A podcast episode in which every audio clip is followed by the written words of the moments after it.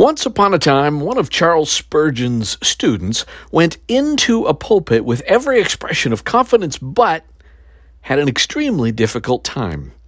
He came down distressed, almost broken-hearted, and he went to Spurgeon about it, and it's what Spurgeon said to him that, to me, is the beginning of self-leadership as a voice in a messed-up world.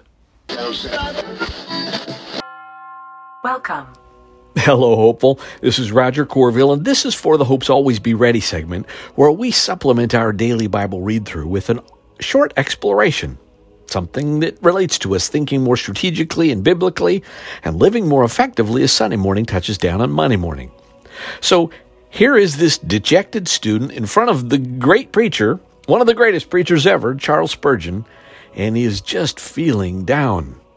And Spurgeon told him this: if you had gone up as you came down, you would have come down as you went up. My friends, humility is sometimes a humbling thing, uh, or earned in uh, in a hard way, right? But if we don't lead ourselves, how can we lead others, particularly in a world full of fear, lies, and death? More on that in a moment. Today in our Old Testament Bible reading segment, we heard part of the story of, of a good king, Hezekiah, who actually demonstrated the principles we read about in our New Testament segment in James one. Those principles were: receive the word humbly, remember it constantly, and obey it wholeheartedly. Did you catch that? Now here's the thing. Who do we receive the word from?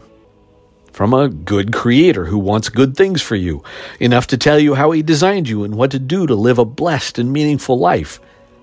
But what do we fight against? Well, wanting to be arbiters of right and wrong ourselves. Now, here's the problem with having a voice in a messed up world. Quote-unquote leaders know that fear sells. If they want to control you, fear is how they do it. It's hard to grow their own power by way of the slow path of humility and truth. But today isn't about calling them out. It's about self-leadership. So what do we do? Well, I know you know, but humility is not thinking of yourself more highly than you ought. Of course, you shouldn't think of yourself as less than either, right? Humility is thinking rightly in relationship to God. As theologian Peter John Naylor put it, true humility consists in a commitment to obeying God's will to the point of self-denial.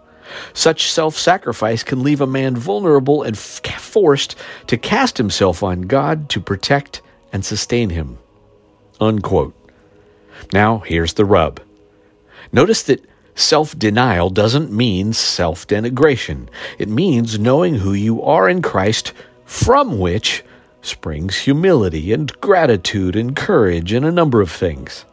So if you want to go up into the pulpit, so to speak, or have a voice, or just be able to influence those around you, we do it, in a sense, by going up the way the student in the story I shared came down. When it comes to leading others, or even just being taken seriously as someone with something to say about the messed up world around you, there is nothing more powerful than leading yourself first. Receive the word humbly, remember it constantly, and obey it wholeheartedly. I love you, my friends. Amen. Amen.